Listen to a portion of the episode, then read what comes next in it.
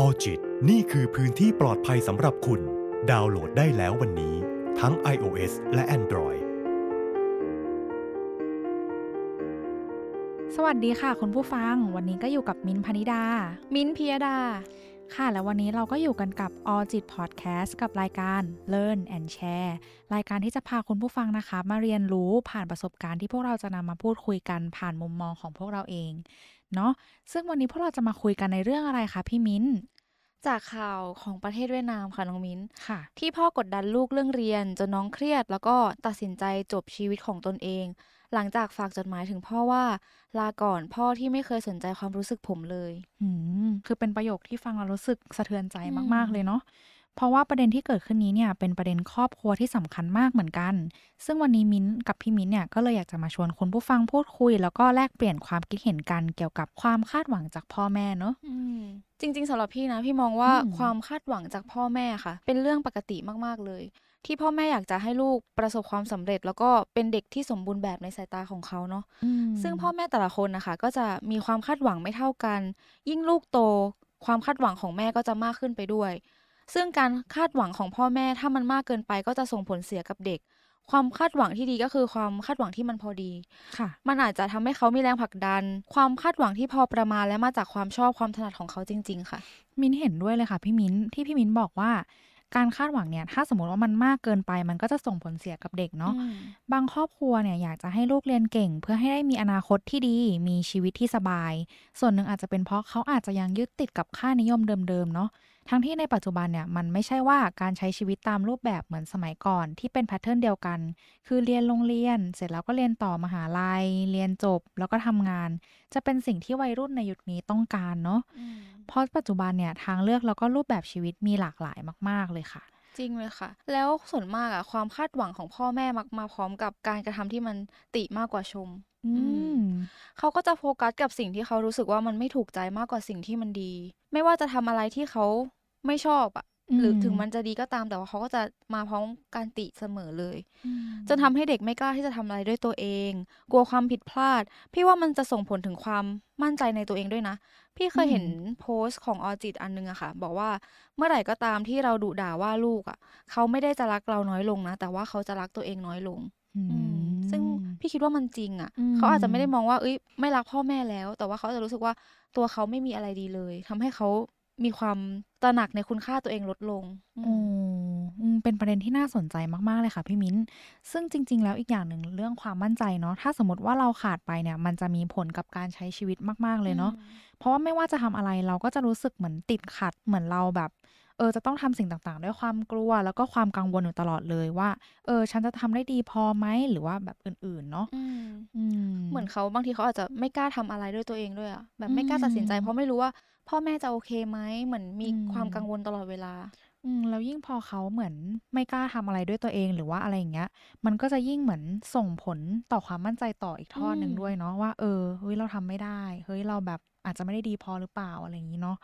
แล้วความคาดหวังของพ่อแม่เนี่ยมักจะมาพร้อมกับอะไรคะแน่นอนว่าต้องมาพร้อมการเปรียบเทียบเนาะอืมน่าจะเป็นประเด็นที่หลาย ๆ บ้านน่าจะเจออะค่ะ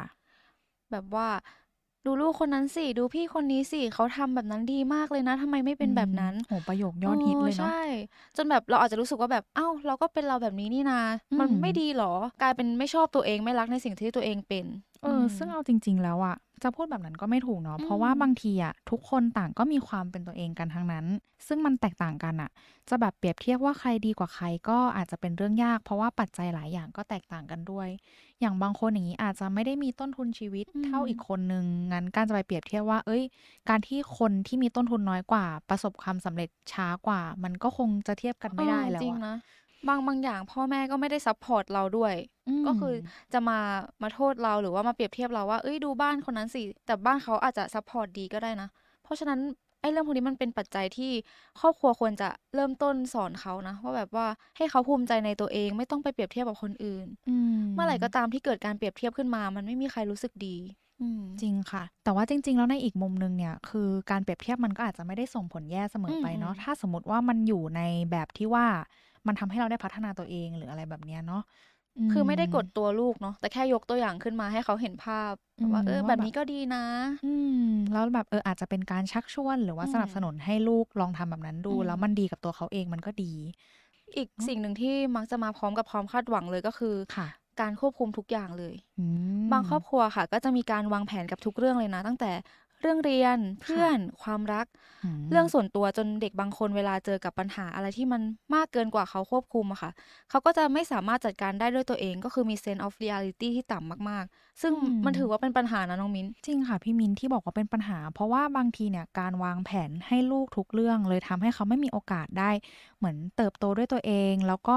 บางครั้งเนี่ยการให้เขาได้ลองผิดลองถูกด้วยตัวเอง แล้วให้คำแนะนำเขาเป็นเรื่องๆไปอาจจะเป็นทางที่ช่วยให้ส่งเสริมลูกได้เรียนรู้จากประสบการณ์ของตัวเองอืมได้มากกว่าเนาะอีกคำถามหนึ่งที่น่าสนใจมากๆค่ะค่ะก็คือพี่มิ้น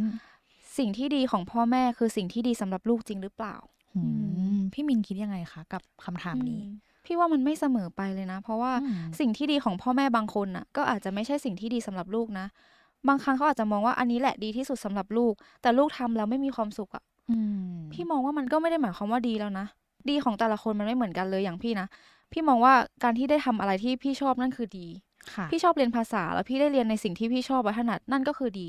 แต่บางคนก็อาจจะมองว่าเรียนภาษาไม่ดีเลยอะไม่มีอาชีพรองรับที่มั่นคง ประมาณนี้ก็คือ พี่มองว่ามันวัดกันไม่ได้ว่าดีของพ่อแม่เท่ากับดีสำหรับลูก แต่พอลูกทำในสิ่งที่พ่อแม่มองว่าดีอะผลสุดท้ายก็คือ ไม่ภูมิใจกับความสำเร็จที่ตัวเองได้รับ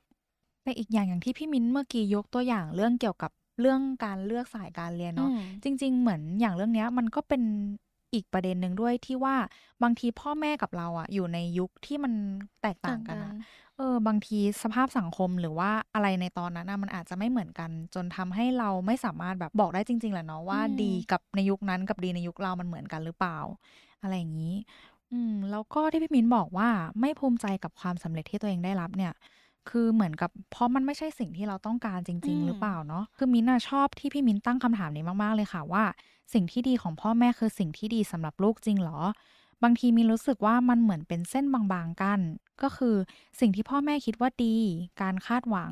กดดันหรือแนะนำให้ลูกทำตามสิ่งที่พ่อแม่คิดว่าดี แล้วใช้เหตุผลว่านี่ไงเพราะเราหวังดี อืมอืมบางทีหรือว่าอาจจะเป็นเพราะเป็นห่วงก็ได้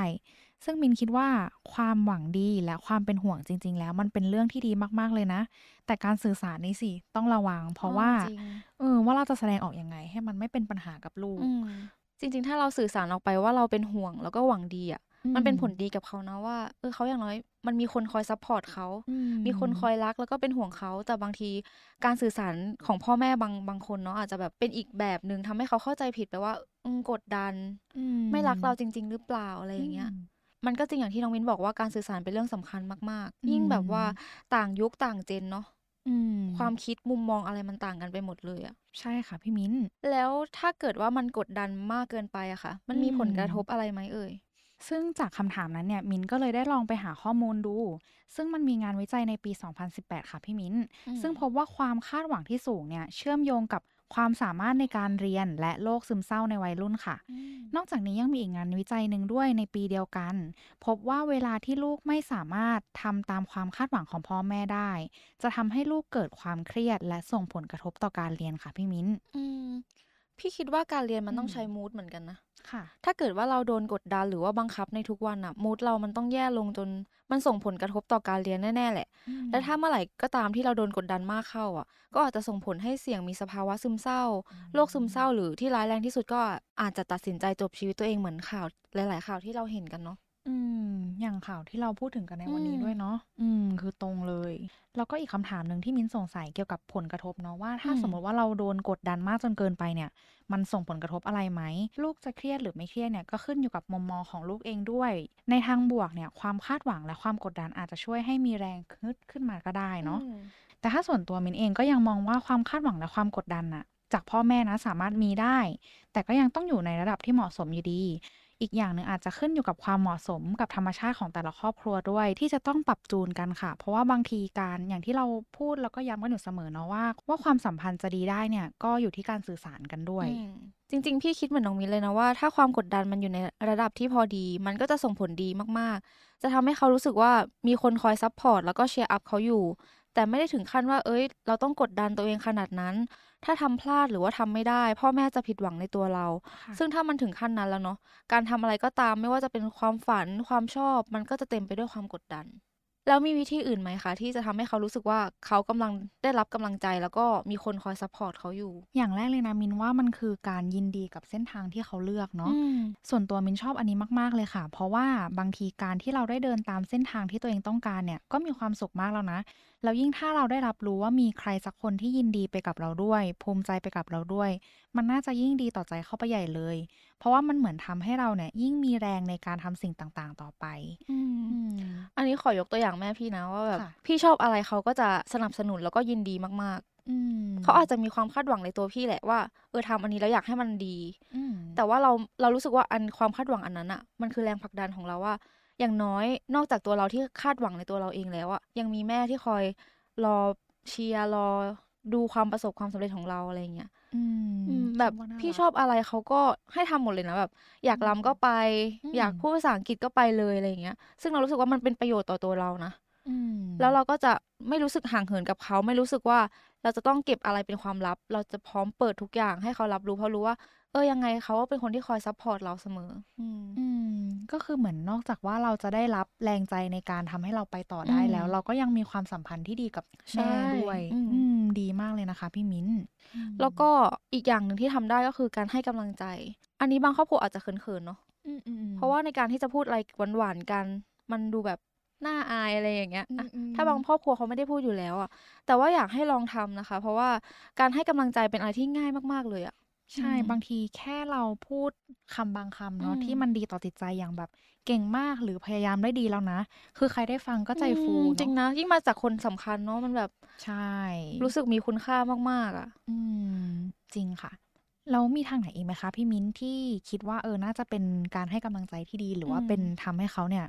เป็นแรง support ให้เขาไปต่อได้ อีกอันนึงพี่ว่ามันสำคัญมาก ๆ ก็คือการ support เวลาที่เขาเจอกับความผิดหวัง ก็แน่นอนเนาะว่าเมื่อไหร่ก็ตามที่เราทำอะไรผิดพลาด หรือว่าทำอะไรไม่สำเร็จ มันต้องเกิดความรู้สึกทางอารมณ์ที่เป็นอารมณ์ทางลบ แต่อย่างน้อยถ้าเรามีคนที่เข้าใจแล้วก็คอยอยู่เคียงข้าง เราก็จะรู้สึกว่าเออ ผิดพลาดได้ไม่เห็นเป็นไรเลยเนาะเริ่มใหม่ได้นี่นา หรือเวลาเครียดๆก็คอยรับฟังเขา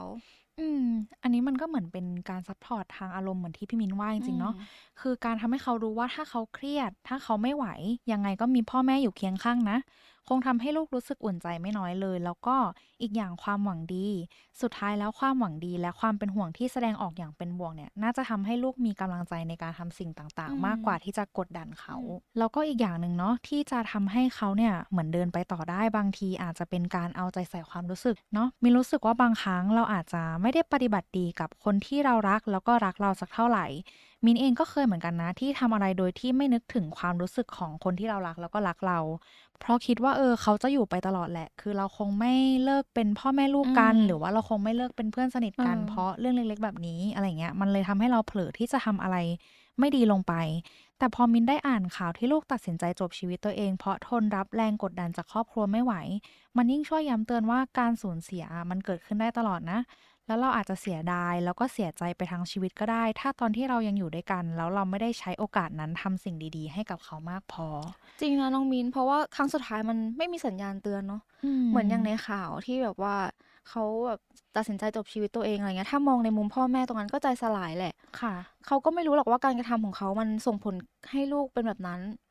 แต่เขาต้องเห็นภาพที่แบบว่าลูกตัดสินใจแบบนั้นเนาะคือเป็นภาพที่ฝังใจอะ ใช่ค่ะพี่มิ้น เราควรใส่ใจแล้วก็นึกถึงจิตใจเขาในทุกๆวัน การมองข้ามความรู้สึกเป็นอะไรที่ไม่ควรเกิดขึ้นที่สุดเลยสำหรับคนที่เรารัก อันนี้ไม่ได้หมายถึงความสัมพันธ์ของคนในครอบครัวอย่างเดียวนะ ในทุกๆความสัมพันธ์เลย เช่นเพื่อนคนรักหรือแม้กระทั่งกับตัวเราเอง เราไม่ควรอย่างยิ่งที่จะละเลยความรู้สึกตัวเอง ถ้าเรารู้กับตัวเองแล้วว่าเราไม่ไหวรู้สึกแย่ ลองปกป้องความรู้สึกของตัวเองบ้าง ใจดีกับตัวเองเยอะๆเลยเนาะอืม ถ้าเราใจดีกับตัวเองเนี่ย อย่างน้อย เราก็จะได้รับพลังบวกกับตัวเองเนาะแล้วมันก็จะแผ่พลังบวกนั้นไปสู่คนอื่นด้วย อืม ซึ่ง Learn and Share episode นี้ มิ้นกับพี่มิ้นก็ได้แชร์มุมมองเกี่ยวกับความคาดหวังของพ่อแม่กันไปแล้ว ถ้าคุณผู้ฟังมีความคิดเห็นอย่างไร อยากให้เข้ามาพูดคุยแลกเปลี่ยนความคิดเห็นกันเยอะๆเลยเนาะ ซึ่งคุณผู้ฟังสามารถทำแบบนั้นได้โดยการคอมเมนต์ที่ใต้คลิปนี้นะคะสำหรับ episode นี้ สวัสดีค่ะ Alljit นี่คือพื้นที่ปลอดภัยสำหรับคุณ ดาวน์โหลดได้แล้ววันนี้ ทั้ง iOS และ Android